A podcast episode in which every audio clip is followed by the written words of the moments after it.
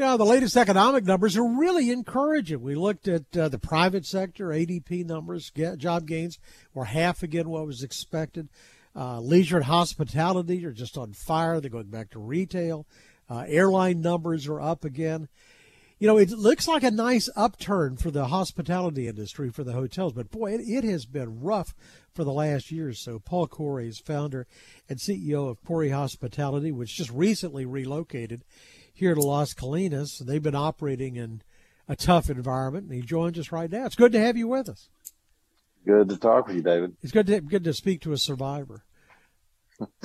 That's the toughest period you're ever going to see, right? Yeah, I hope so. Um, when I was uh, in banking out of college, I had a boss, and whenever we made a really good loan, he would say, "The only way this is going to go bad is if there's an Armageddon. Well, I never thought I would live through an Armageddon, but we lived through an Armageddon. Yeah, yeah, we did. It was interesting though. I mean, the thing is, you. I'm looking at your inventory. Of course, you've got the great hotel in, in Grapevine just opening up, and and you, you're working on other ones that are right on the cusp of getting ready. And it looks like you're perfectly positioned to take advantage of this reopening. How many hotels do you have operating right now? We have 12 operating and four that are opening over the next two years. Um, and we opened three during the pandemic and took over one. So it was a uh, crazy year for us. Yeah, uh, but are you seeing the bookings? I mean, now, I, are you are you mostly leisure travel that you're after, or is it business? Um, so we really specialize in the lifestyle boutique brand and predominantly we're Marriott, not exclusively, but predominantly we have either autographs or tributes. And so those brands tend to have about, they're a really unique brand because they have about 60 to 70% business travelers. But then if you pick the right locations, you pick up on the social side as well uh, through the branding and locations. And that's what I think. Uh, so that's what we like to think that we are is uh, a mix of about so, you know well, 60 40 grapevine hotel is an example of this is hotel vin right? Right. Now you don't say hotel vin. Hotel vin. Do you say vin? Yeah. Well, okay good it's wine we're right? not, we, we're not yeah we're not putting the european spin on it but uh but that's le- that's leisure that's a sort of a destination hotel isn't it? Actually, we're we're doing really well with the business travelers because of our proximity to DFW. Uh, we have a very very close proximity. We're we're literally a seven minute drive, and they the the new high speed rail, the TexRail train, right. We're the first stop from DFW. Oh, so theoretically, yeah. So theoretically, all these hotel guests that stay over on business because of a layover or whatever flight related, they they should be in play for us too. That's not really our model, but we are seeing some of that. The um, your model though seems to be in off off the path markets. I mean, I know you're right. operating in in uh, getting ready to go in to Amarillo, and you've got Indianapolis, Oklahoma City, those kind of. Right. You know, this is what airlines are after. David Neeleman, the guy who founded JetBlue, just started up a new airline, Breeze, right. and it is to serve cities just like that, underserved right. cities. Well, think about this. I have less competition the barriers of entry are higher uh, because you know it's not it's not as glamorous it's it's not as sexy. It doesn't maybe have the panache but they're very for us in all the markets we're in we're the top producers in terms of occupancy and revenue and we try to it's easy to distinguish ourselves. And uh, there's enough people within the marriott travel platform, 160 million, 160 million uh, members that want the autograph or tribute brands. So we're finding above, way, way above average occupancies.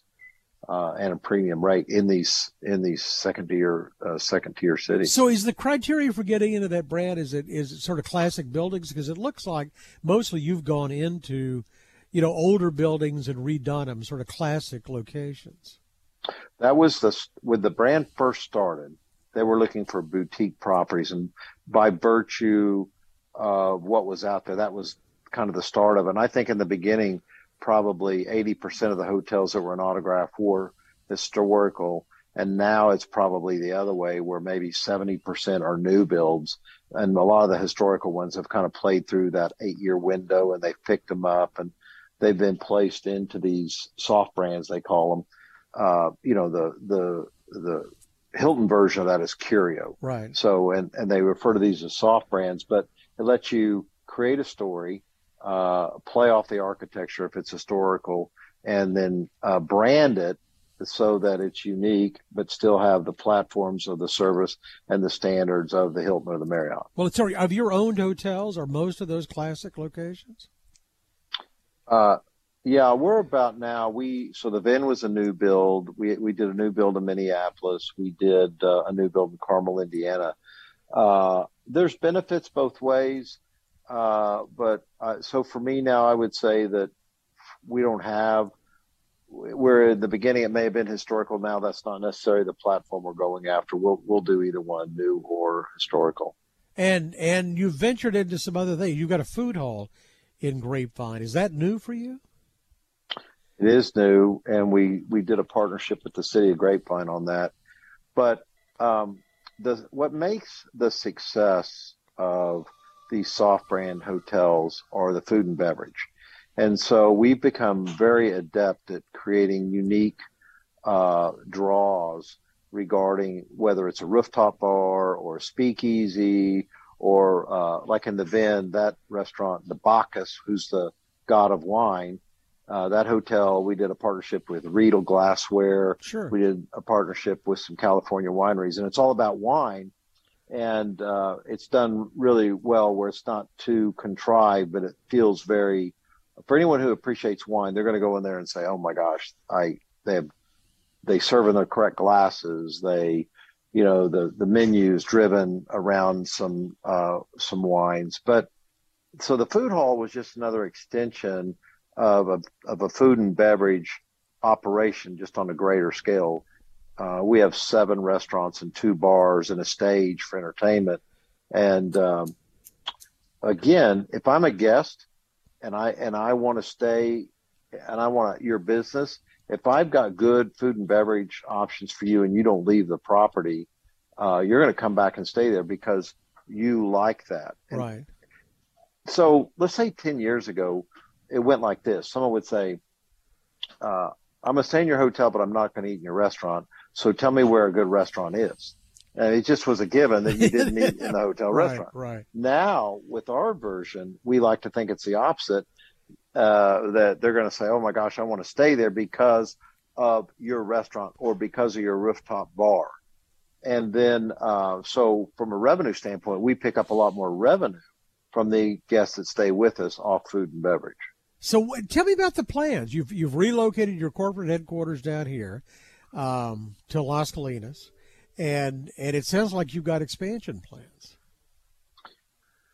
Yeah, you know, uh, we we've always been intrigued with Texas, and we we really like the business culture there. I think uh, that's why so many companies locate there. They're very pro business, obviously from from many respects. Uh, but for us during COVID, with all the positions we had to hire, so while we're laying off people, furloughing people, at the same time we were hiring many, many management positions, both corporately and at the property level. And because Texas had such a large amount of employees that were furloughed also uh, in the hospitality, we're including Marriott's corporate offices, I think let go maybe 400 people. Right. So we started hiring these people. I think we hired around 25 positions, and most of them, a lot of them were from the Texas area, or people we were officing out of Kansas City, and we would give them an option of you know Kansas City or Texas, and they all preferred Dallas.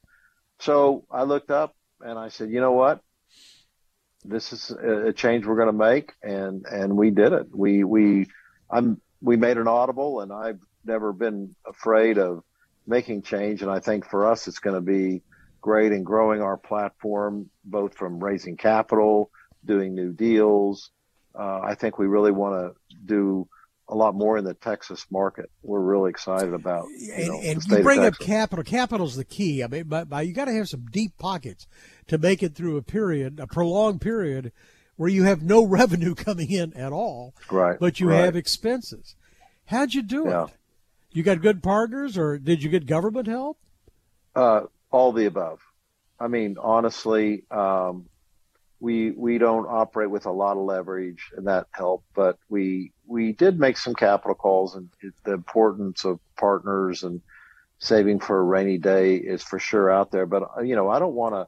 All the banks were very cooperative. All the banks worked with us on deferring interest, and the regulators, while they never gave direct guidelines to the bankers, they said work with them. This is something that's not because people uh, were doing bad business or made bad business decisions, right?